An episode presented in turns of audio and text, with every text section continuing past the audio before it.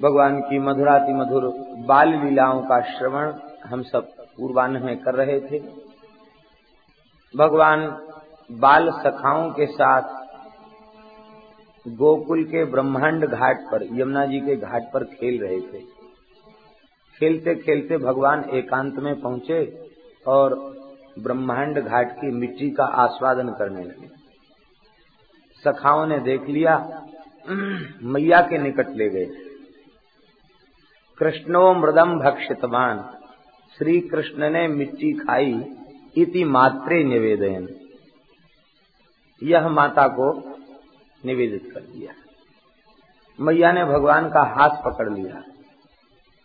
जब हाथ पकड़ लिया तो यशोदा भय संभ्रांत प्रेक्षणाक्षम अभासत। यशोदा जी के भय के कारण ठाकुर जी के नेत्र नाचने लग गए। बहुत डर गए। मैया ने देखी कि लाला तो डरप गयो तो मैया ने उनके भय को निवृत्त करते हुए दांत फटकार करके नहीं पूछा, बड़े प्यार से पूछा। कस्मान मृद मदांतात्मन भवान भक्षितवान रह, बदंती तावका हेते कुमारास्ते ग्रजोप्ययम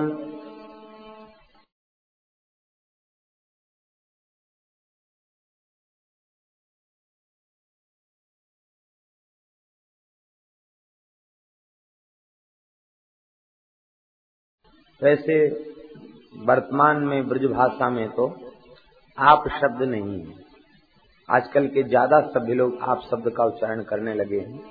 नहीं, ब्रज भाषा में अपने से बड़े को तुम कहते हैं और छोटे को तू कहते हैं। आप शब्द ब्रज में नहीं है। ब्रज भाषा में आप शब्द नहीं है। और ज़्यादा आत्मीयता होगी तो तुम नहीं कहेंगे, फिर तू कहेंगे। संतों के प्रति भी जिनके प्रति ज़्यादा आदर भाव है, उनसे ब्रजवासी तू तड़ा करके बोलेंगे। दूसरा आदमी तो सोचेगा कि कैसे बोल रहा है तो उनके ज़्यादा प्रेम की भाषा है। कोई संत कुछ दिन के लिए वृंदावन आ गए, फिर बरसाना पहुँचे, मधुकरी मांगने तो एक मैया बोली, अरे बाबा, तू कहाँ मर गयो इत एक दिनान में आयो दूसरे महात्मा के साथ थे, वो तो घबरा गए कैसे बोल रही है। और ऐसे बोलते हैं ब्रजवासी, कहती है, जिससे ज़्यादा प्रेम हो जाता है उससे ऐसे बोलते हैं, सबसे नहीं बोलते तो तू तड़ाक वाली भाषा है। लेकिन यहाँ भगवान को मैया आप खाई। आपने मिट्टी क्यों खाई? भगवान भक्षितवान रहा। आपने मिट्टी क्यों खाई? ये इसलिए कह रही है कि भय दूर हो जाए। इसलिए अतिशय प्रेम और आदर पूर्वक संबोधन कर रही है। भगवान ने देखे कि मैया तो बहुत प्रेम से बोल रही है तो ठाकुर जी का भय दूर हो गया। ठाकुर जी ने अस्वीकृति दे दी, बोले, नहीं, मैंने मिट्टी नहीं खाई। माँ कह रही है कि मैं थोड़ी कह रही हूँ तावका ही एते एव वदंती। ये तुम्हारे ही सखा कह रहे हैं कि तुमने मिट्टी खाई। अग्रज अपि अयम ठाकुर जी बोले कि इन सखाओं से आज प्रातः काल हमारी लड़ाई हो गई। तो तुमसे पिटवाने के लिए झूठ बोल रहे हैं। मैया ने कहते चलो, कोई बात नहीं, सखाओं से लड़ाई हो गई। लेकिन अग्रजा अभी अयम। ये तुम्हारे बड़े भाई दाऊ जी भी तो कह रहे हैं कि तुमने मिट्टी खाई। यह सुन के ठाकुर जी बोले कि मैया, तू दाऊ को सीधो समझे, ये सीधो नहीं है। ये बहुत टेढ़ो है।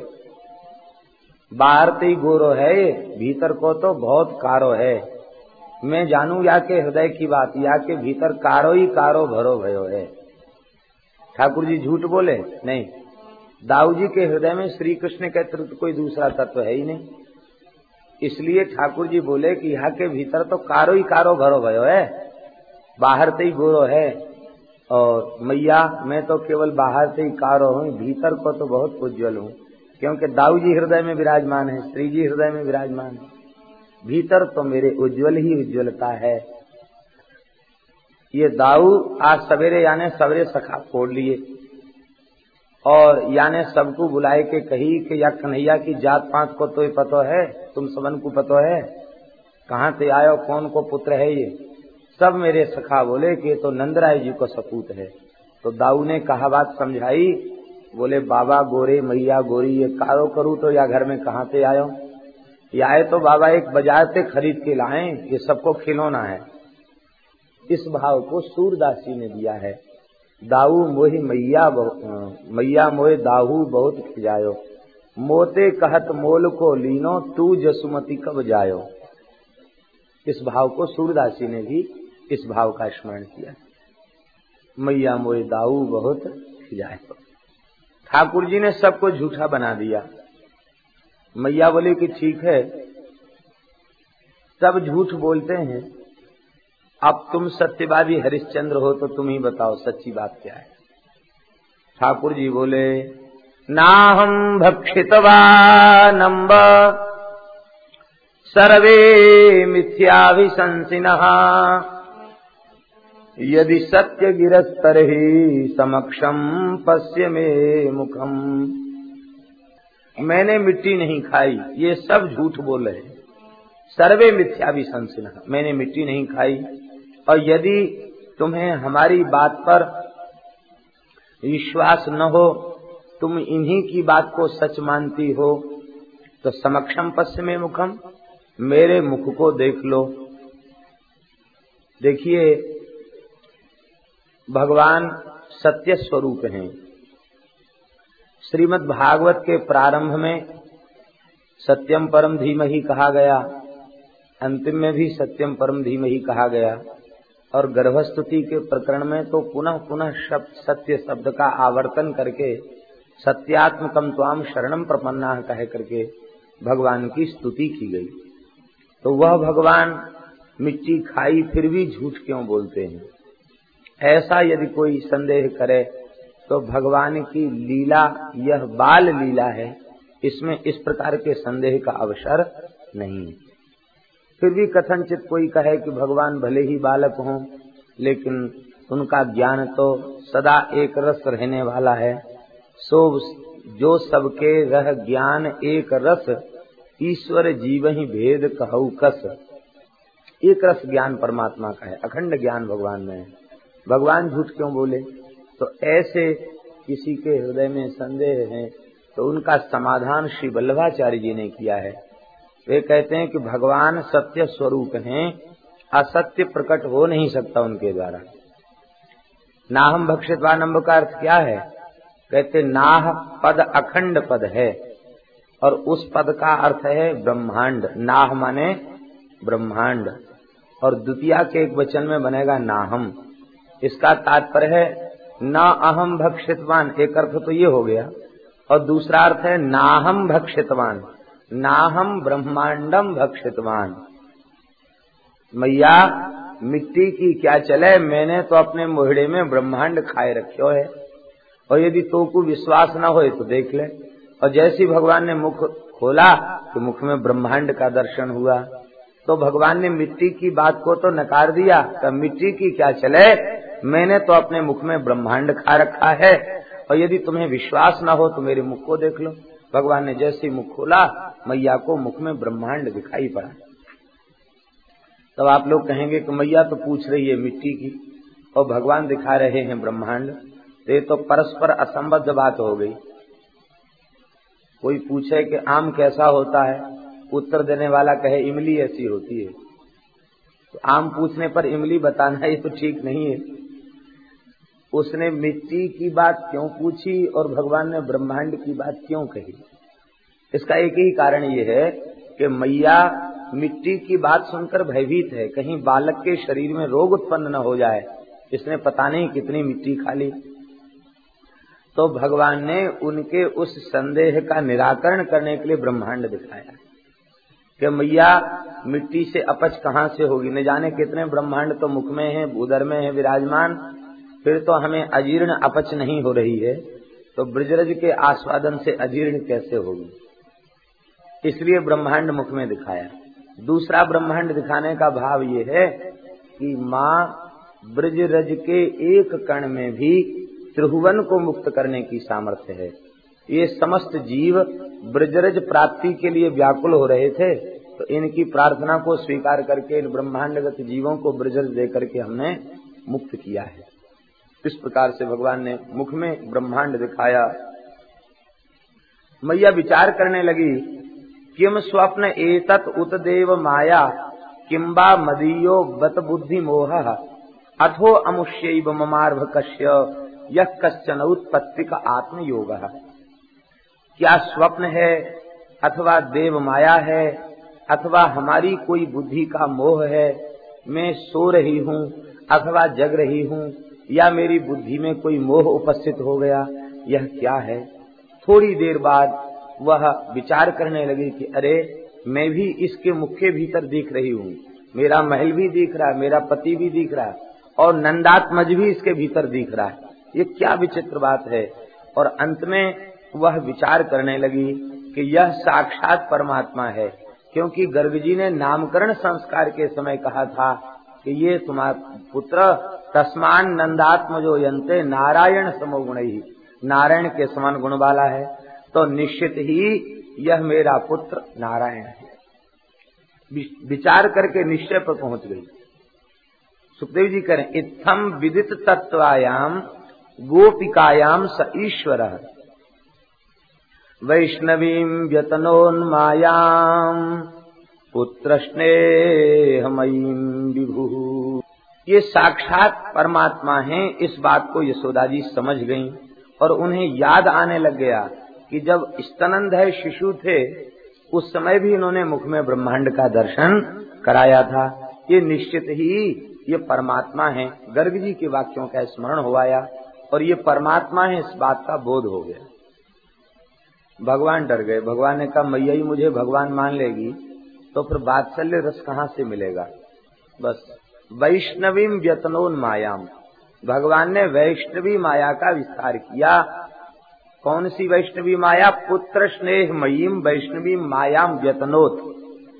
पुत्र स्नेह मयी वैष्णवी माया को भगवान ने व्यतनोत, माने विस्तारया मास। भगवान ने उस माया का विस्तार किया जो प्रेममयी माया है। ये कौन सी माया है? बोले वैष्णवी माया। इस माया का विस्तार करते ही यशोदा जी का ऐश्वर्य ज्ञान तिरोहित हो गया। दो जगह दसम स्कंध में स्पष्ट है। एक तो यहाँ यशोदा जी के प्रकरण में वैष्णवीम व्यतनोन मायाम, पुत्र स्नेहमयीम विभू, एक तो यहाँ। और जब कंस वध के पश्चात भगवान कारागार में पहुँचे हैं वसुदेव देवती के निकट तो वहाँ भी स्पष्ट है, ततान जनमोहनीम जनमोहनीम मायाम, अर्थात वैष्णवी मायाम ततान विस्तारयामास। तनु विस्तारे से ततान ततान विस्तृत किया। भगवान की माया के तीन भेद विद्वानों ने बताए। एक माया तो है त्रिगुणमयी माया। एक त्रिगुणमयी माया जिसके तीन गुण हैं, सत्व रजतम इस माया में सारा जगत मोहित हो रहा है। ज्ञानी नाम चेतांसी देवी भगवती हिसा, बलादा कृष्ण मोहाय, महामाया प्रेच सबके चित्त को आकृष्ट कर रखा इतना ही नहीं, ये सारे ब्रह्मांड की व्यवस्था इस त्रिगुणमयी माया के द्वारा संचालित हो रही है। पक्षियों के पीछे भी माया लगी है, पशुओं के पीछे भी माया लगी है। विवेक विचार प्रधान मनुष्यों के पीछे भी माया लगी, सबके पीछे। माया के द्वारा ही जगत का संचालन हो रहा है। सारे जगत इस माया में मोहित हो रहे हैं, इसको त्रिगुणमयी माया कहते, दूसरा नाम इसका जड़ माया भी है। जड़ता देने वाली, स्वरूप को आवृत कर देने वाली माया, जड़ माया है। जो जीव सौभाग्यशाली जीव भगवत प्रेम के कारण, भगवान की अनन्य निष्ठा से उपासना करते हुए त्रिगुणमयी माया से ऊपर उठ चुके हैं। ज्ञान के द्वारा अथवा भक्ति के द्वारा जो त्रिगुणातीत स्थिति को प्राप्त कर चुके हैं, ऐसे जो महात्मा हैं, वे मुक्त पुरुष कहे जाते हैं। गुणातीत पुरुष। ऐसे गुणातीत पुरुष, मुक्त पुरुष उनके साथ भगवान को खेलने की इच्छा होती है। उनके साथ भगवान को खेलने की इच्छा होती है। अब क्रीड़ा कब संभव है? जब उन मुक्तात्माओं के भीतर से भगवान का ऐश्वर्य ज्ञान तिरोहित हो। तब खेलना संभव है, उसके पहले क्रीड़ा बनेगी नहीं। तो भगवान उन जीवन मुक्त प्रेमियों के ज्ञान को चुरा लेते हैं, माधुर्य प्रकट कर देते हैं और वो ठाकुर जी के साथ खेलने लग जाते तो विषयी जीव वो तो जड़माया से मोहित है। वो वैष्णवी माया के क्षेत्र का नहीं है। जो त्रिगुणमयी माया से ऊपर उठ चुके हैं, वे भगवान की वैष्णवी माया के अधिकार में पहुँच जाते हैं। और इस वैष्णवी माया से मोहित होने पर उनके हृदय का न तो ज्ञान कम होता, न प्रेम कम होता। अपितु उनके हृदय का प्रेम पुष्ट होता है और भगवान की लीलाओं का विस्तार होता है। उनके हृदय में प्रेम रस माधुरी की वृद्धि होती है। भगवान के भीतर भी प्रेम रस माधुर्य प्रकट होता है और भगवान की दिव्य लीलाओं का विस्तार होता है। भगवान के अवतार काल में भगवान के जितने पार्षद प्रकट होते हैं, वे सब मुक्त ही होते हैं। भगवान के नित्य पार्षद नित्य यशोदा है, नित्य नंद है, नित्य उनके सखा सखी, गोप गोपी गण हैं। तो उन सब के ज्ञान को तिरहुत करके भगवान उनके साथ खेलते हैं। इसी का नाम है वैष्णवी माया। लेकिन इसमें बद्ध पुरुष मोहित नहीं होता, मुक्त पुरुष मोहित होता है। और इस माया में मोहित होकर उसका कुछ अनिष्ट नहीं होता, उसके प्रेम का विस्तार होता है, उसके हृदय के भावों का संवर्धन होता है, उसकी भक्ति पुष्ट होती है। तीसरी एक माया ऐसी है, जिसमें ठाकुर जी खुद मोहित रहते हैं। ये माया नहीं है, ये उनकी अपनी शक्ति है। आह्लादनी शक्ति। श्री जी इनके दर्शन की बात तो छोड़ दो, कंकण किंकिण। नूपुर धुन सुन, कहत लखन सन। राम हृदय गुण, मानहु मदन दुंदुभी दीनी। मनसा विश्व, विजय चहकी। इनकी नूपुर की झनकार सुनकर इनकी कट किंकणी की झंकार सुनकर के और बस इनका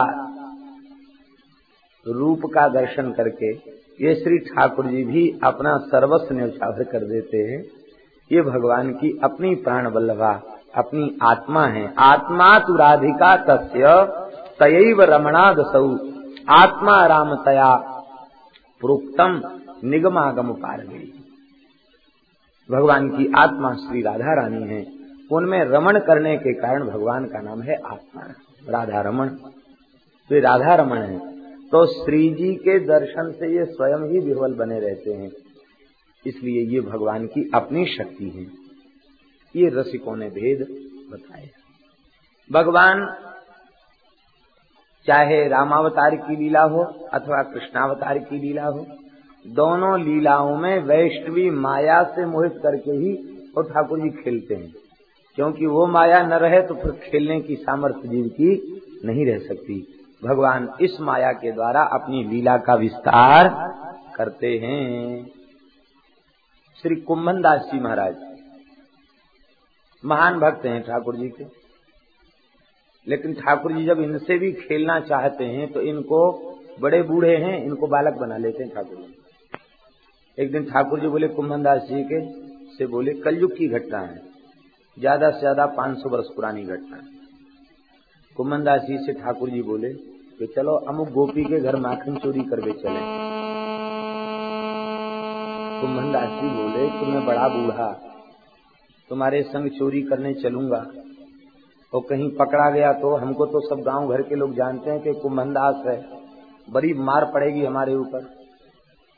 ठाकुर जी बोले, देखो, चोरी तो अकेले संभव नहीं है, किसी के सहयोग की ज़रूरत है। तो कुमन दास जी, आपसे अच्छा सहयोगी हमें कोई दूसरा मिलेगा अब चलो ही। अब ठाकुर को खेलने की इच्छा हो तो मने कौन कर सकता है? कुंभन दास जी चल पड़े। ठाकुर जी ने क्या किया?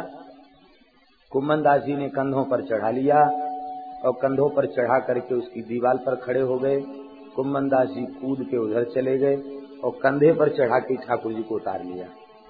और कंधे पर चढ़ा लिया ठाकुर जी को। ठाकुर जी छींके पर से कमोरी में से दही आरोग रहे थे।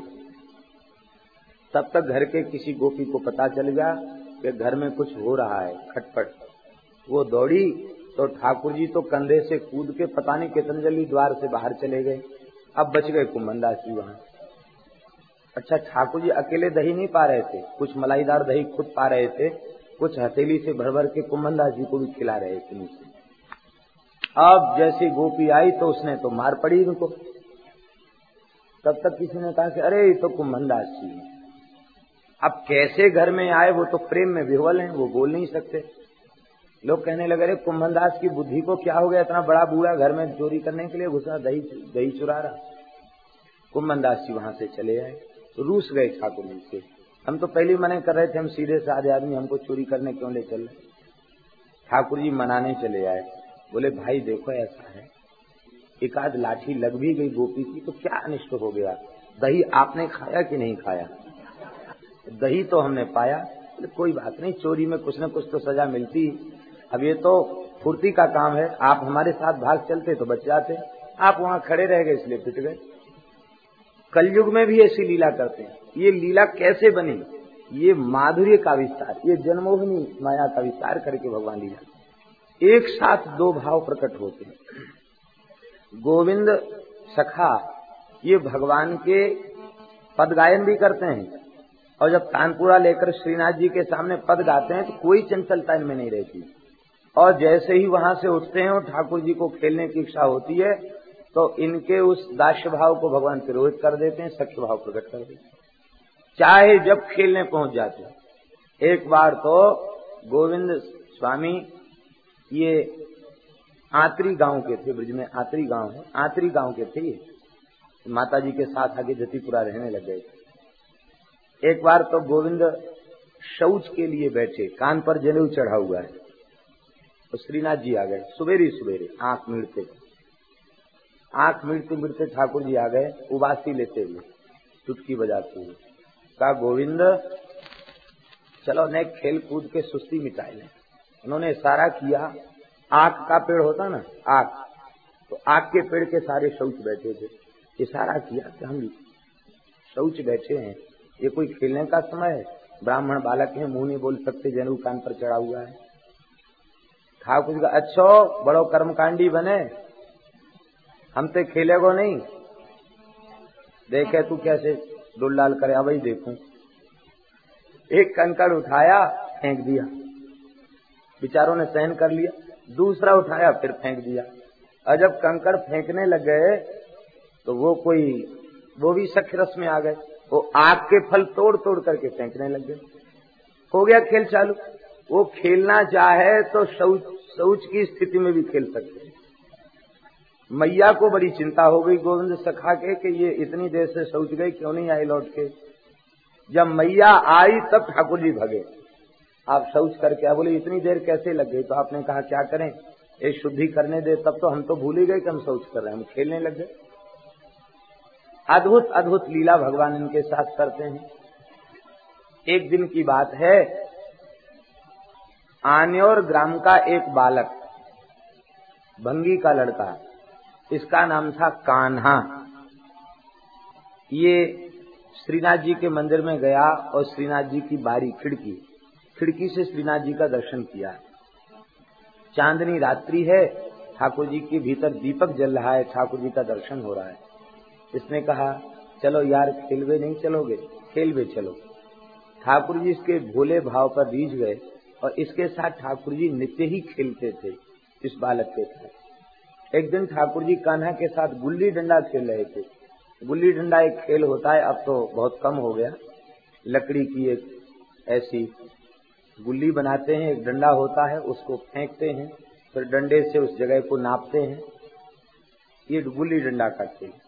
गुल्ली डंडा का खेल खेल रहे थे भगवान। तब तक गोविंद सखा आ गए। तो जैसे कोई डर जाए, किसी का संकोच करे, ऐसी भगवान डर गए। कहीं ये हमारे गुसाई जी से शिकायत न कर दें। तो ठाकुर जी ने आँख के इशारे से उस कान्हा को इशारा किया, जल्दी भाग जा अपने घर, ये शिकायत कर देगो मेरी।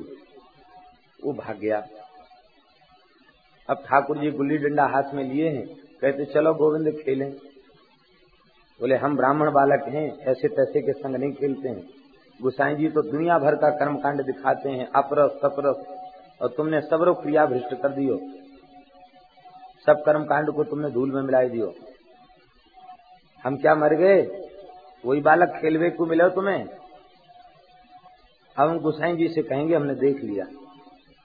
ठाकुर जी कहते, गोविंद, तेरे हा हा खाऊं, तेरे हाथ जोड़ू गुसाई जी से मत कहिए जैसे सामान्य बालक उसकी कोई बात शिकायत की, कोई कहे, हम तुम्हारे पिताजी से कहेंगे तो बालक डर जाए।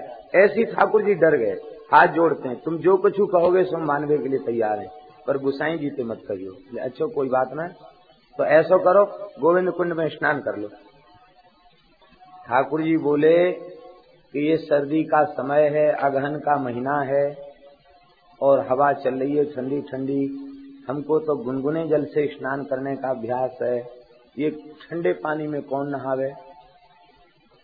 तब तो हम शिकायत कर देंगे। बोले, नहीं नहीं, ठंडे पानी में स्नान तुम्हें करना पड़ेगा। अंत में गोविंद सखा ने कहा कि देखो ऐसा है, हम मंत्र का स्नान भी जानते हैं। मंत्र से ही शुद्ध कर देंगे तुमको। हमारे धर्म सिंह वाले गुरु जी सुनाते हैं, एक बालक गुरु जी पाँच बजे पहुँच जाते थे धर्म सिंह विद्यालय कहते, एक बालक सबसे पहले तैयार होकर विद्यालय में बैठा दिखाई पड़े और विद्यार्थियों को सर्दी के समय स्नान करने में तनिक उससे पूछा कि तू इतने जल्दी कैसे नहा लेता है? बोले गुरु जी आपने मंत्र की महिमा बताई, मैं तो मंत्र स्नान कर लेता हूँ। तो क्या मंत्र स्नान कैसे? कहते, मुँह धो के, अपवित्र पवित्रोवा करके, तेल लगा के, बस चंदन लगा लेता हूँ, सो स्नान है। तो गुरु जी कहते थे, भाई, देखो, मंत्र पढ़ा रहे हैं, लेकिन मंत्र स्नान मत करने लग जाना। ये तो विशेष परिस्थिति में मंत्र स्नान की विधि है। गोविंद सखा बोले गोविंद सखा बोले मंत्र स्नान की बात इनको उधर ले जाए, इनकी माँ के पास ले जाए. गोविंद सखा ने कहा कि हम मंत्र से शुद्ध कर देंगे आपको। आप चलो। ठाकुर जी गोविंद कुंड में बैठ गए और पीछे से गोविंद मंत्रोच्चारण कर रहे हैं, ओम नारायणाय नमः, ओम केशवाय नमः, ओम माधवाय नमः, और चौथे धक्के में तो गोविंदाय नमो नमः, धक्का दे दिया। ठाकुर जी को पीछे से धक्का दिया ठाकुर जी कुंड में तैर गए। ठाकुर जी ने इनको पकड़ के खींच लिया दोनों सखा तैरने लग गए। खेल शुरू हो गया, जल विहार का। तब तक ठाकुर जी के आरती का समय हुआ है। जैसे ही श्रृंगार आरती का समय हुआ कि बस ठाकुर जी मंदिर की ओर दौड़े। गुसाई जी ने मंदिर में प्रवेश किया तो पोशाक से जल टपक रहा था। का जय जय। आज इतनी सर्दी में ये जल कहाँ से लेके आए? तो ठाकुर जी ने सिसकते हुए कहा कि गोविंद ने हमें कुंड में धक्को दे दियो। अब गोविंद भी आए थे, आरती में खड़े थे। वो भी हाथ जोड़ के आरती का दर्शन कर रहे थे। गुसाई जी ने ठाकुर जी की पुनः पोशाक बदली, अग्नि से तपाया और कहा, क्यों गोविंद? तुमको इतनी भी सुधी नहीं है। ये तुम्हारा सौभाग्य है कि ये तुम्हारे साथ खेलते हैं। ये तुम्हारा सौभाग्य है। लेकिन तुम इनका अनादर करते हो, तिरस्कार करते हो, ये उचित नहीं है। तुम वैष्णव हो। विचार करना चाहिए। वैष्णव का हृदय भावुक होता है। तुम्हें भावना करनी चाहिए। हम कितने सुख, इनकी प्रेम से, भाव से सेवा पूजा करते हैं। गर्म पोशाक धारण कराते हैं। अग्नि से तपाते हैं। गुनगुने जल से स्नान कराते हैं। और जो गर्म इत्र हैं, उनकी शरीर में मालिश करते हैं, शीत न लग जाए। तुमने कुंड में धक्का दे दिया, ये ठीक नहीं। ऐसा क्यों किया तुमने? ये इतने सख्य रस में उस समय भरे हुए थे कि गुरुजी हमसे पूछ रहे हैं, ये भी इन्हें होश नहीं रहा। अच्छा तो तुम्हारे लाडले सपूत ने शिकायत करी है हमारी? या इसे पूछ लो कि मैंने क्यों आए धक्को दियो। गुसाई जी समझ गए कि इस समय अपनी स्थिति में नहीं है। गुसाई जी ने कहा कि प्रभु आपको क्यों धक्का दिया? आप बताएँ। तो ठाकुर जी भीतर से ही बोल रहे हैं। कहते हम तो वहाँ खड़े थे इसने पीछे से धक्का दे दिया। क्यों रहे झूठ बोला कबू न कबू तो मंदिर से बाहर निकलेगा। दाव ले लूँगा तो, तो तेरे ऊपर से। गुसाई जी हंसने लगे बोले अच्छा तुम ही बताओ क्या बात है? का देखो आप इतना आचार विचार मानते हो और ये उसके संग खेल रहे थे। इसलिए हमने कहा, भाई, मंदिर की पवित्रता रहनी चाहिए। इसलिए हमने धक्का दे दिया। यह सुनकर गोसाई जी भाव विवल हो गए और उन्होंने कहा, भाई, देखो, हम तो केवल आपकी सेवा कर सकते हैं। मित्रों के झगड़े का फैसला हम नहीं कर सकते। इसलिए शिकायत हमसे मत करो। ये न्याय हमारे पास नहीं एक बार किसी वैष्णव ने शिकायत किया, महाराज, ये आपका शिष्य है गोविंद दास और ये खड़े खड़े लवशंका कर रहे थे। बुलाया उन्होंने। बोले, देखो, वैष्णव को पवित्रता से रहना चाहिए। जल लेकर के लवशंका जाना चाहिए। तुम खड़े खड़े लवशंका क्यों कर रहे थे? देखो, दूसरे लोग ऐसा देखेंगे तो वैष्णव की निंदा करेंगे। उपेक्षा होगी। ये ठीक नहीं है। ऐसा नहीं करना चाहिए। गोविंद बोले कि ये आचार विचार के नियम किसी ब्राह्मण के लिए, किसी वैष्णव के लिए, किसी साधु के लिए हैं। क्या किसी हाथी घोड़ा ऊँट के लिए हैं। गुसाई जी बोले हम समझे नहीं। बोले, देखो, जिस समय हम खड़े लघुशंका कर रहे थे, उस समय श्रीनाथ जी ने हमको घोड़ा बना रखा था। कंधे पर चढ़े थे। घोड़ा बना के कंधे पर बैठे थे। हमने कही जय जय सरकार बहुत देर खेलते होगी लघुशंका की इच्छा है तो आप उतर जाओ, मैं लघुशंका करूँ। तो ठाकुर जी ने वास्तव में कही कि कहूँ, घोड़ा सवार से ऐसे बोले कि तुम उतर जाओ, मैं लघुशंका करूँगा। घोड़ा सवार से नहीं बोलता कि तुम उतर जाओ, मैं लघुशंका करूँगा। ना हाथी बोलता, ना घोड़ा बोलता। तो याद समय तू हमारा घोड़ा है। जैसे घोड़ा लघुशंका करे, वैसे ही कर दे। बोले, मैंने तो ठाकुर जी की आज्ञा का पालन किया, और आप आचार विचार वाली बात कह रहे हैं। अब बताओ कौन की बात माने? यह सुनते ही गुसाई जी ने उन्हें हृदय से लगा लिया। ऐसी स्थिति उन्हें प्राप्त थी। इन लीलाओं के स्मरण का तात्पर्य क्या है? इन लीलाओं के स्मरण का तात्पर्य यह है कि भगवान ऐश्वर्य ज्ञान को तिरोहित करके माधुर्य प्रकट करते हैं और माधुर्य प्रकट करके तब खेलते हैं, क्योंकि इसके बिना क्रीड़ा संभव नहीं। ये भगवान हैं, ऐसा जानकर क्या भगवान के साथ ऐसा व्यवहार कोई कर सकता है? ये परमात्मा हैं, ये ईश्वर हैं, ये भगवान हैं। ऐसा जानकर भगवान के साथ ऐसा व्यवहार संभव नहीं है। ये हमारे हैं, ये मेरे हैं, ये हमारे सखा हैं। ये भाव जब प्रकट हो, तब भगवान के साथ ऐसी लीला संभव है। तो भगवान जब खेलना चाहते हैं तो ज्ञान को चुरा लेते आश्चर्य है, ये तो सखा हैं जिनको भगवान ने ज्ञान दिया, ब्रह्मा जी उनके ज्ञान तक को चुरा लिया और वे चोरी की लीला करने लगे ब्रज में आकर के। बालक चुरा लिए और बछड़े चुरा लिए। ये ब्रह्मा जी के साथ खेलना चाहें तो उनके भी ज्ञान को तिरोहित कर लेते हैं। जिसके साथ क्रीड़ा करना चाहें, उसके साथ यह ऐसी अद्भुत लीला का विस्तार करते हैं। भगवान ने जैसे ही वैष्णवी माया का विस्तार किया मैया भूल गई पुराने दृश्य को और भगवान को गोद में पौधा करके स्तनपान कराने लगी।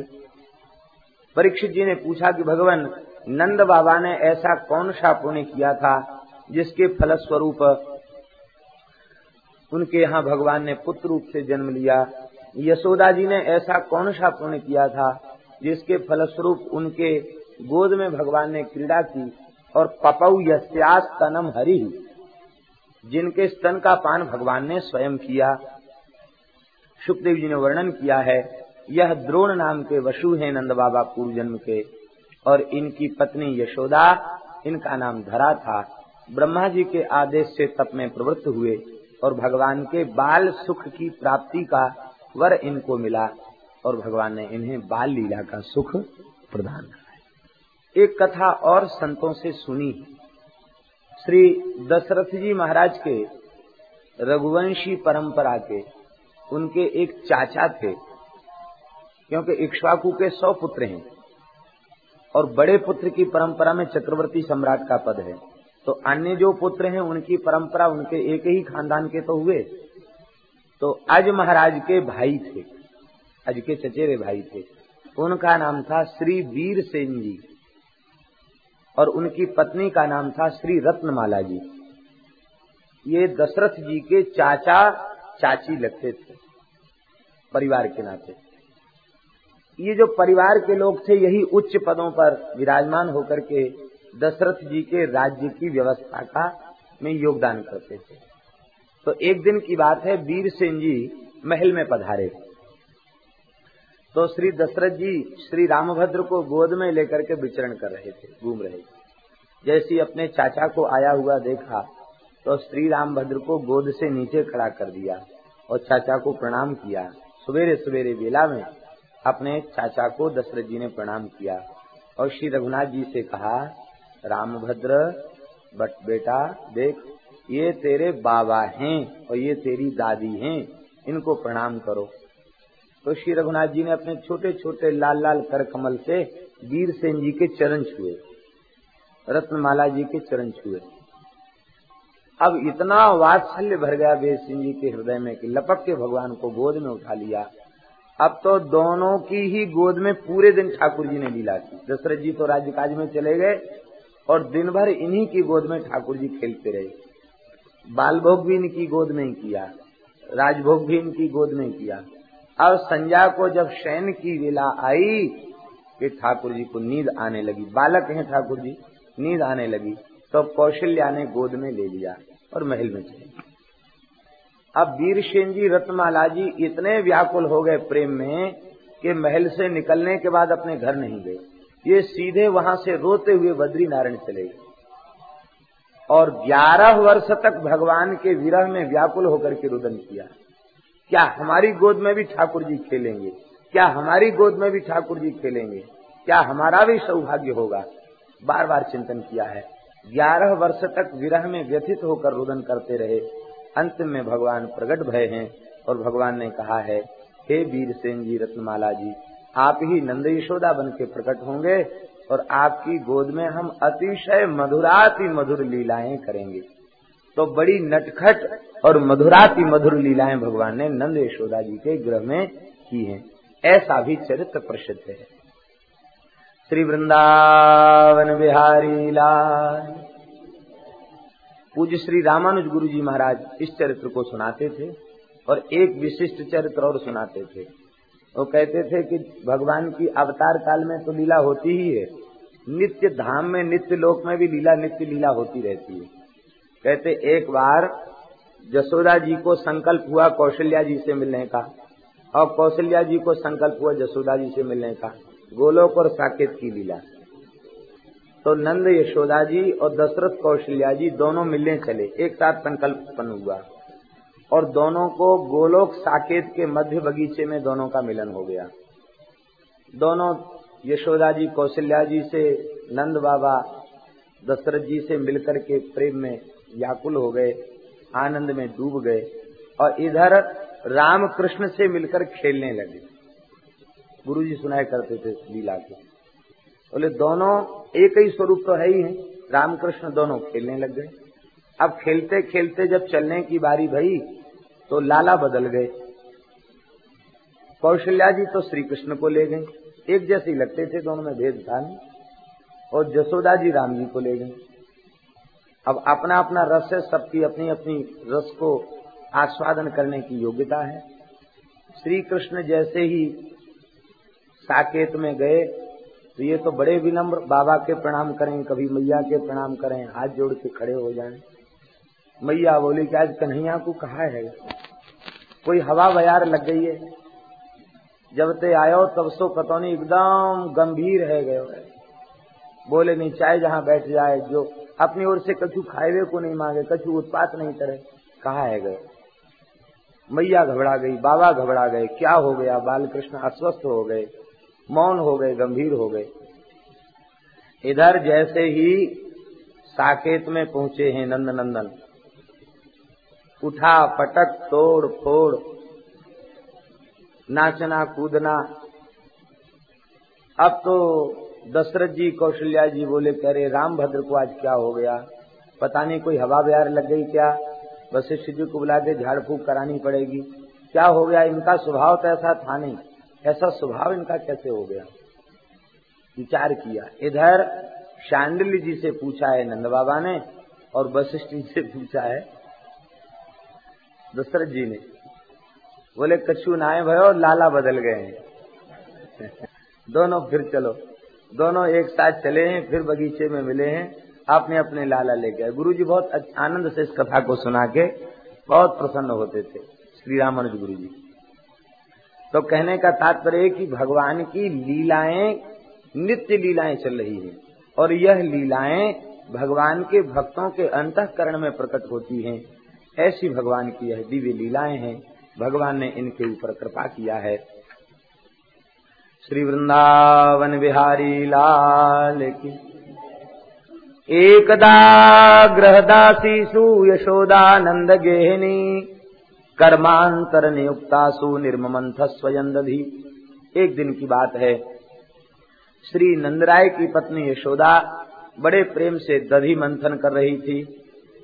कार्तिक मास प्रारंभ हो गया है और कार्तिक में कुछ नियम विशेष करना चाहिए। भक्ति रसामृत सिंधु में श्री रूप गोस्वामी जी महाराज ने चौसठ प्रकार की भक्ति का जहाँ विवेचन किया है, वहाँ कहा है, ऊर्जा दरो विशेषेण। ऊर्जा दरो विशेषेण। वैष्णव का एक एक भक्ति क्या है? कहते, ऊर्जा दरो विशेषेण। कार्तिक का विशेष रूप में वैष्णव को आदर करना चाहिए, क्योंकि कार्तिक मास भगवान को अतिशय प्रिय है। कार्तिक मास में अपने भजन नियम, सेवा, पूजा को कम से कम दुगना कर देना चाहिए। ऐसा शास्त्र में निर्देश है। कार्तिक में कल्पवास की परंपरा है। श्री अवध के संत अवध में कल्पवास करते हैं और हमारे ब्रजमंडल के संत ब्रज में कल्पवास करते हैं। एक मास बाहर नहीं जाते। जहाँ कभी मंगला आरती नहीं होती। वहाँ एक महीने तक नित्य मंगला आरती होती है। तुलसी में नित्य दीपदान का नियम, तुलसी की प्रदक्षिणा का नियम वृंदावन की प्रदक्षिणा का नियम, यमुना स्नान का नियम, एक उत्सव हो जाता वृंदावन में कार्तिक के मास। में सब जगह उत्सव। श्री राधा रमन जी में तो विशेष भगवान की सेवा पूजा होती है, कार्तिक मास। विशेष उत्सव होता है। सतत भगवान की आराधना करनी चाहिए, लेकिन कुछ समय संतों ने ऐसे निश्चित कर दिए कि विशेष रूप में उपासना करनी ही चाहिए। ये कार्तिक का मास विशेष भगवान को प्रिय है। ऊर्जा दरो विशेषण। विशेष रूप में कार्तिक मास का नियम लेना चाहिए। कार्तिक मास में कौन कौन से नियम लेना चाहिए और कार्तिक मास की क्या महिमा है? इसका वर्णन तो पुराणों में है, लेकिन इसका विशेष रूप में स्मरण श्रीमद गोपाल भट्ट गोस्वामी पाद ने अपने हरिभक्ति विलास नाम के ग्रंथ में, जो वैष्णवों की आचार संहिता है श्री राधा रमन लाल जी को प्रकट करने वाले श्री गोपाल भट्ट गोस्वामी पाद ने अपने हरिभक्ति विलास नाम के ग्रंथ में कार्तिक मास के नियमों का वर्णन किया। वैष्णवों को कौन कौन से नियम देना चाहिए? और बहुत सुंदर वर्णन कार्तिक मास के महात्म का श्री गोपाल भट्ट गोस्वामी जी ने किया है। कार्तिक में तुलसी का पूजन विशेष महिमामय और कार्तिक में तुलसी में दीपदान विशेष रूप में करना चाहिए। कम से कम कार्तिक में जब भगवान की आरती करे तो आरती को जोड़ते समय तुलसी के काष्ठ से ही आरती जोड़े। तुलसी के काक्ष से ही दीपदान भगवान के सामने करे। पुराणों में लिखा है, हरिभक्ति विलास में लिखा है, एक बार जो तुलसी की शाखा से भगवान के सामने दीपक जोड़ता है, उसे साठ करोड़ वर्ष तक भगवान के धाम की प्राप्ति होती है। तुलसी का सूखा काष्ठ उसकी तिली बना के रख ले। अच्छी प्रकार से वो जल सके, इसके लिए बहुत मामूली अल्प रुई आगे उसके लगा दे। घी में डुबा करके वैसे रुई लगाने की भी ज़रूरत नहीं है। केवल घी में डुबावे तो घी में डुबा करके उसको प्रज्वलित कर ले और प्रज्वलित करके उससे दीपक जोड़े। ये तुलसी काष्ठ से दीपदान। उसी तुलसी के काष्ठ से भगवान की आरती को जोड़े। कार्तिक के मास में श्री राधा रमन जी में जो आरती होती है, उसमें विशेष रूप से तुलसी की शाखा, उसी से आरती जोड़ी जाती है और उससे आरती होती है।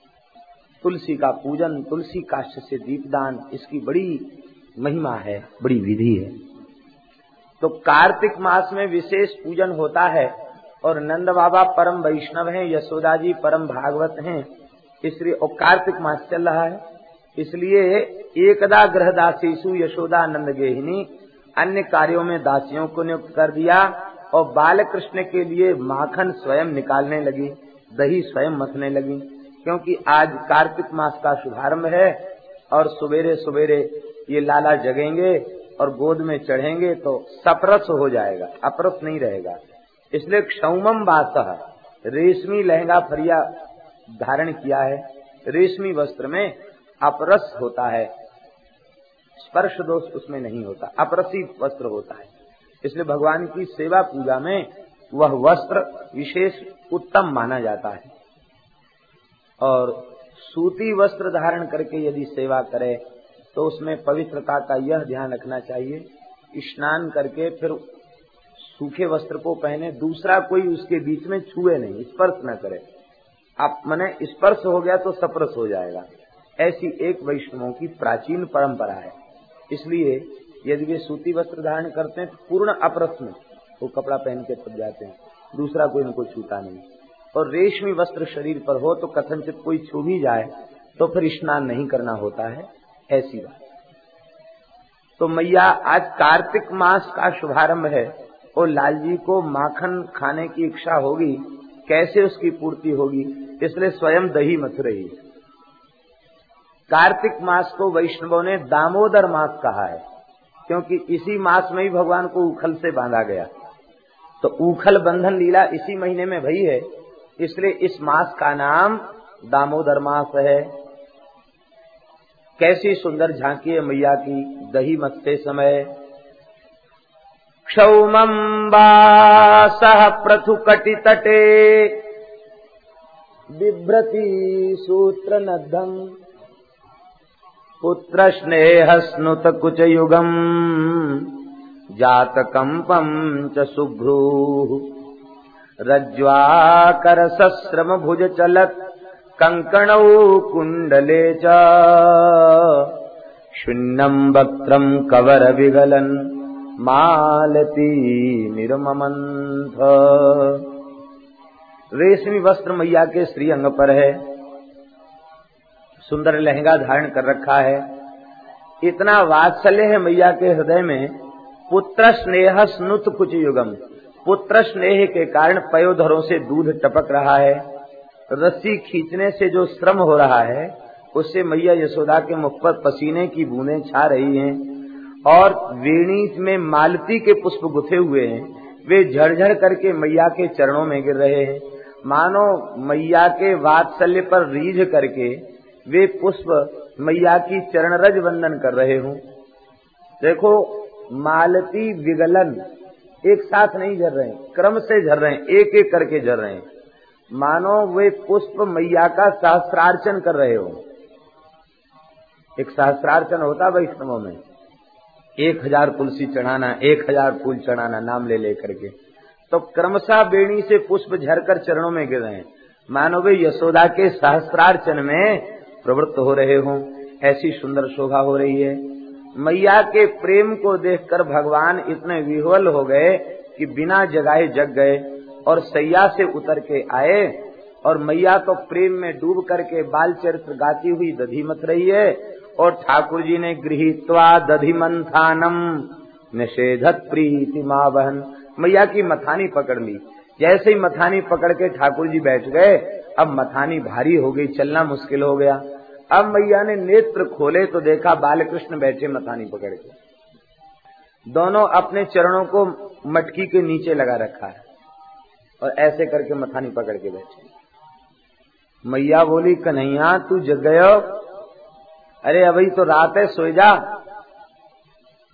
ठाकुर जी बोले, मैया, भूख के मारे नींद नहीं आ रही बड़ी जोरन की भूख लगी है। मैया बोली कि मैं जानू, तेरी भूख बड़ी कच्ची है। तो तेरी भूख की व्यवस्था में ही सवेरे से जुटी हूँ पूजा पाठ छोड़ के। अभी माखन जब निकलेगा तो तुम माखन खा लेना। अभी जाओ, सो जाओ। शयन करो। ठाकुर जी बोले, भूख के मारे, नींद नहीं आवे मैया। एक बार मैंने कह दी तो नींद ना आवे भूख के मारे। का थोड़ा धैर्य तो धारण करो, माखन निकल जाएगा। ठाकुर जी बोले, न जाने कब निकलेगो माखन कब तू खवावेगी, तब तक तो मैं भूख के मारे मर ही जाऊँगा। यह सुनती मैया व्याकुल हो गई। कन्हैया, सवेरे सवेरे अमंगल की बात कहे, मरे तेरो दुश्मन, तू क्यों मरे? हमारो लाला तो हजारन वर्ष तक जीवित रहे। ऐसे कह के मैया ने गोद में ले लिया। कल कन्हैया, ज़्यादा भूख लगी है तो ले दूध पी ले। भगवान को बड़े प्रेम से दूध पिलाने लग गई। इधर भगवान दूध पी रहे हैं और उधर अंगीठी पर चढ़ा हुआ, चूल्हे पर चढ़ा हुआ दूध उफनने लग गया। दूध उफन करके अग्नि में गिरे तो अनिष्ट होता है, अशुभ होता है। इसलिए दूध को चढ़ाने के बाद वहाँ से जाना नहीं चाहिए। दूध को यत्न पूर्वक रक्षा करनी चाहिए दुग्ध की, क्योंकि दुग्ध रत्न है। मैया दूध को उतारने के लिए दौड़ी। मैया के प्रेम में बाधा उत्पन्न हो गई, ऐसा नहीं समझना चाहिए, क्योंकि वो दूध भी तो श्री कृष्ण के लिए ही है। इसलिए मैया दूध उतारने के लिए दौड़ी। और दूध के गिरने से बालक का अनिष्ट हो, ये मैया को कहाँ शहन है? मंगल हो, यही इष्ट है। इसलिए मैया दौड़ी। आप लोग कहेंगे, दूध क्यों उफरने लग गया? दूध दुख के मारे उफरने लग गया। दूध ने विचार किया क्या सवेरे सवेरे ठाकुर जी मैया का दूध पी रहे हैं खूब डट के। हमको तो पियेंगे नहीं। जब हमको पियेंगे नहीं तो हमारा तो आग में ही गिर के जल जाना ठीक है। दुख के कारण वह गिरने के लिए तैयार हो गया। जिस वस्तु को श्री कृष्ण अंगीकार न करें, वह वस्तु ही व्यर्थ है। अब मैया जैसी उतारने पहुँची है, ठाकुर जी ने विचार किया कि हम कुछ मैया को भी अपनी नटखट लीला दिखावे। एक पंसेरी उठाए के माट फोड़ दिया। दूध दही फैला दिया और श्री सुखदेव जी कहते हैं, भित्वा मृषासुर दृश दस मना रहो, जघास हयंगव मंतरंगता। छोड़ दी मटकी और फिर मृषाश्रु मृषाश्रु माने झूठे आँसू, नकली आँसू। भीतर से दुख नहीं है, ऊपर से लीला कर रहे हैं। और आँख में आँसू, नकली आँसू निकाल करके, रोते हुए उखल पर चढ़ करके, और मटकी से माखन के गोला निकाल निकाल करके बंदरों को खिलाने लग गए। इस तरह से भगवान लीला करने लगे। भगवान ने क्रोध क्यों किया? झूठा क्रोध क्यों किया? तो निर्वाण दायक क्रोध जाको भगवान क्रोध नहीं करते। जब किसी को निर्वाण देना चाहते हैं तो कोप का अभिनय करते हैं। तो यमलार्जुन को भगवान को निर्वाण देना है, इसलिए कोप का अभिनय किया। और दूसरा भाव ये है कि मैया यशोदा कछु चिड़चिड़ी सी है गई। कोई गोपी आके भगवान की शिकायत करती तो उसे विश्वास नहीं होता। वो गोपियों को फटकार देती है। भगवान ने कहा, ऐसी लीला करें कि मैया गोपियों को फटकारना बंद कर दे। जब हम ऐसी नटखट लीला घर में ही दिखाएँगे तो फिर मैया गोपियों की बात को सत्य मानेगी। उन मेरी भक्ताओं का तिरस्कार नहीं करेगी। वैष्णवापराध से बच जाएगी। इसलिए ठाकुर जी ने ऐसी लीला रची। मैया लौट के आई तो क्या देखती है कि दूध दही तो सब फैला पड़ा है, मक्खन के गोला तैर रहे हैं और उखल पर चढ़कर ठाकुर जी बंदरों को माखन खिला रहे हैं।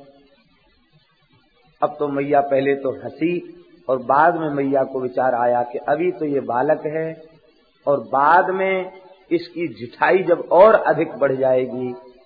तो यह सबको बुरा लगेगा। हमारे बालक की अपकीर्ति होगी। मैया बाल कृष्ण को सुधारने की इच्छा से छड़ी लेकर के दौड़ी। मैया को छड़ी लेकर दौड़ते देखकर सुखदेव जी को भाव समाधि लग गई। बड़े बड़े देवता, ऋषि, मुनि, महात्मा भगवान को चाहते हैं। एक क्षण के लिए दर्शन हो जाए, पूजन हो जाए। और मैया छड़ी लेकर दौड़ रही है पीछे। इस झांकी को दर्शन करके सुखदेव जी विवल हो गए। तामात्तयस्तिम प्रसमीक्ष सत्वर। ततोवरुह्याप ससार भीतवत् गोप्यन्वधावन्न यमापयोगिनाम् क्षमम् प्रवेष्टुम् तपसेरितम् मना। हे परीक्षित भगवान डरे हुए की तरह भगवान भागने लग गए। हे परीक्षित बड़े बड़े योगी तपस्या के द्वारा अपने मन को रजोगुण, तमोगुण से शून्य बना करके अत्यंत सत्वमय बना देते हैं और ऐसे सूक्ष्म, विशुद्ध चित्त के द्वारा भी भगवान में प्रवेश नहीं कर पाते। उस चित्त में भी भगवान को प्रवेश नहीं करा पाते। अर्थात उस चित्त के द्वारा भी भगवान को पकड़ नहीं पाते। और उन भगवान को लाठी लेकर पकड़ने मैया दौड़ रही है। झांकी का दर्शन करके सुखदेव जी विवल हैं। भागते भागते मैया थक गई। लेकिन ठाकुर जी पकड़ में नहीं अंत में मैया खड़ी हो गई। इसका तात्पर्य क्या है?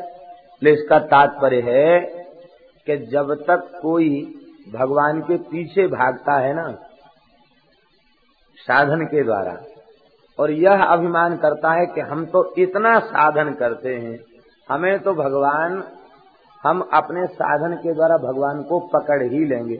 तब तक ठाकुर जी भागते रहते हैं। और साधन परायण तो रहता है, लेकिन मैं साधन के द्वारा प्राप्त करूँगा, यह भाव फिर नहीं रखता। साधन तो केवल कालक्षेप के लिए करता है। कालक्षेप का तात्पर्य है कि वैष्णव आखिर भजन नहीं करेगा, कीर्तन नहीं करेगा, या पूजा नहीं करेगा तो क्या करेगा? अपने चित्त की वृत्ति को कहाँ लगाएगा? यह तो उसका जीवन प्राण बन जाती है भगवान की आराधना। ये भगवान की प्राप्ति के लिए नहीं करता, क्योंकि भगवान की प्राप्ति तो हो गई। नाम का उच्चारण, नाम महाराज भगवान का ही तो स्वरूप है, उनकी प्राप्ति, कथा की प्राप्ति, भगवान की प्राप्ति। श्रीमद भागवत में दो जगह ये बात आई है। श्री, ध्यान दें, श्री नारद जी ने कथा श्रवण किया। तो सनकादिकों से क्या कहते, अद्य में भगवान लब्धा। परीक्षित जी कथा सुनकर क्या कहते हैं कि सिद्धोस्मी अनुग्रहितोस्मी। मुझे भगवान मिल गए। कथा मतलब ठाकुर जी की प्राप्ति। ये ठाकुर जी विराजमान है, ये ठाकुर जी की प्रत्यक्ष प्राप्ति। अब जो भगवान की जो खेलने वाली लीला है, वे हमारे साथ आकर के खेलें। यह प्राप्ति उनके ऊपर ही छोड़ देते हैं। और भगवान की निरंतर भगवान की लीला का चिंतन करते हुए, नाम का स्मरण करते हुए, भगवान में प्रेम को प्रकट पुष्ट करते रहते हैं, अपने प्रेम का पोषण करते रहते हैं। इस प्रकार का भाव जब उनके भीतर से आ जाता है तो श्री ठाकुर जी उनके समक्ष आ जाते हैं। तो जब तक मैया यह विश्वास कर रही थी कि मैं दौड़कर पकड़ लूँगी, तब तक मैया भगवान को नहीं पकड़ सकी। और जब खड़ी हो गई तो ठाकुर जी भी खड़े हो गए। इसका तात्पर्य है कि जब मैया ने दौड़ना बंद कर दिया तो ठाकुर जी ने भी दौड़ना बंद कर दिया, खड़े हो गए ठाकुर जी। मैया बोली, कन्हैया, मेरे समीप आ। ठाकुर जी बोले, मैया, तू मुझे मारेगी तो नहीं? लाला, मैं तो क्यों मारवे लग गई? तू मेरो लाला, मैं तेरी मैया, मैं तो क्यों मारूँगी? हाँ लाला, मेरे निकट आ। आज तो मैं तेरी बढ़िया ते आरती उतारूँगी, पूजा करूँगी। माताओं की आरती पूजा कैसी होती है, ये तो सब बालक जानते हैं। वो गंधाक्षर पुष्पाणी समर्पयामी और आर आर सिक्यम समर्पयामी वाली पूजा नहीं होती है। वो तो ये पूजा होती है, चपत लगाने वाली पूजा होती है। ठाकुर जी ने विचार किया कि सेवा पूजा का अभ्यास तो हमारा बड़ा प्राचीन है, अनंत काल से हमारी पूजा हो रही है। तो चलें, आज मैया की सेवा पूजा सही। जैसे निकट पहुँचे, मैया ने हाथ पकड़ लिया। भगवान से अभी कुछ बोली नहीं है मैया। केवल भगवान ने मैया के हाथ में छड़ी देखी कि बस थर थर कांपने लग गए। कैसी झांकी है भगवान की। कृतागसम तम प्ररुदंतमक्षणी। कषन्तमज्जन्मसणी स्वपाणिना उद्वीक्षमाणम् भयविहुवलेक्षणम् हस्ते गृहीत्वाभिशयन्त्यवागुरत् अपराधी की तरह भगवान मुख लटका करके खड़े हैं। भगवान के कंजदल नेत्रों से अश्रु की धारा बह रही है। काजल घुल करके कपोलों पर आ रहा है। मशरणी स्वपाणिना अपने हाथ से उसको पोछ रहे हैं। लाल लाल हथेली काली हो रही है। मैया ने देखा कि लाला ज़्यादा डर गए हैं तो छड़ी को फेंक दिया। यहाँ श्री सुखदेव जी मैया का एक विशेषण दे रहे हैं।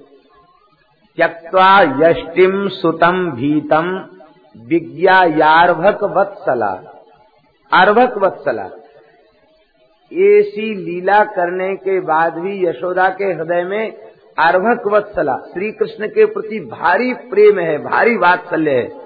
ये अर्भक वत्सला कहकर ये बता रहे हैं कि ये कठोरता केवल दिखावटी है, भीतर से मैया के हृदय में अपार प्रेम भरा हुआ है। मैया ने हाथ पकड़ के कहा, कन्हैया, देख, छड़ी तो मैंने फेंक दी है, पर देख जो जा उखल पे चढ़ के तने बानरन को माखन खवायो ना। वाई उखल से आज में तो ही बांधूँगी। उखल से क्यों बांधूँगी? क्योंकि ये तेरी चोरी में सहयोगी है। इसलिए इसी से बांधूँगी। उखलते आज तो ही बांधूँगी। और नहीं तो तू कान पकड़ के क्षमा मांग ले कि बस आज के बाद ऐसी नटखट लीला नहीं करूँगा। ठाकुर जी रो तो रहे, लेकिन भगवान क्षमा नहीं मांगते। क्यों? ऐसी ही लीलाएँ करने के लिए तो भगवान आए हैं। तो कैसे कह दें कि हम लीला नहीं करेंगे? अब तो मैया ने उखल से बांधने का विचार किया। जिस रस्सी को लेती है, कमर में लपेटती है, रस्सी दो अंगुल छोटी पड़ जाती है। ये दो अंगुल छोटी क्या है? देखिए, सत्व और रज, तम और रज, इन दोनों की निवृत्ति जब तक पूरी तरह नहीं हो जाती, तब तक सत्व की स्फूर्ति नहीं होती। और जब तक सत्व की स्फूर्ति नहीं होती, तब तक प्रेम प्रकट होता नहीं है। और जब तक प्रेम प्रकट नहीं होता, तब तक भगवान बंधन को स्वीकार करते नहीं है। यद्यपि मैया त्रिगुण में नहीं है, वो ऊपर उठी भई है, क्योंकि भगवान उसके साथ प्रकट होकर लीला कर रहे हैं। लेकिन साधकों को शिक्षा देने के लिए भगवान ऐसी लीला दिखा रहे हैं। अभी मैया में दो भाव हैं। बाँध दूँगी, ये रजोगुण है। क्रिया। और दंड देकर सुधार दूँगी, ये भाव है। दंड देने की भावना, ये तमोगुण। अब मैया बांधते बांधते थक गई, शिथिल हो गई मैया। तो ठाकुर जी, स्वयं ठाकुर जी ने बंधन को स्वीकार कर लिया। श्री सुखदेव जी कहते हैं, परीक्षित, न चांतर, न बहिर्यश्च, न पूर्वम नापि चापरम पूर्वापरम बहिश्चांतर जगतो यो जगत जिस परमात्मा में न बाहर है, न भीतर है, न आदि है, न अंत है, जो पहले भी थे, बाद में भी रहेंगे, ऐसे भगवान को यशोदा बांधना चाहती है। भगवान ने बंधन को स्वीकार कर लिया। स्वमातु स्विन्य गात्राया विश्रस्त कवर स्रज दृष्टवा परिश्रमम कृष्ण। कृपयासी स्वबंधने मैया के परिश्रम को देखकर, मैया की दशा को देखकर भगवान को दया आ गई। और भगवान ने बंधन को स्वीकार कर लिया।